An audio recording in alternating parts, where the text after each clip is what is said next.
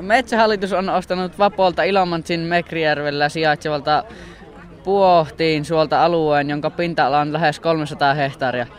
Pohjois-Karjalan Ylekeskuksen vakiovirkaa kaipaava VS-hydrologi Mosse Räme kertoo, että Ilomantsin kunta haluaa ostaa puolestaan valtiolta runoin ja rajantien tiepohjan. Samalla tie siirretään koukkaamaan lännessä vetelin kautta. Poh Pokosta mainostaa jatkossa itseään sloganilla Suo täällä veteli siellä. Kunnanjohtaja Markku Lappalaisen mukaan vetelissä isäntäväki Senko ihmettelee, miksi ne emännät niille oi, oikein häl, älskää. Ilomantsissa vuon kaivetaan ja kaivataan kultaa.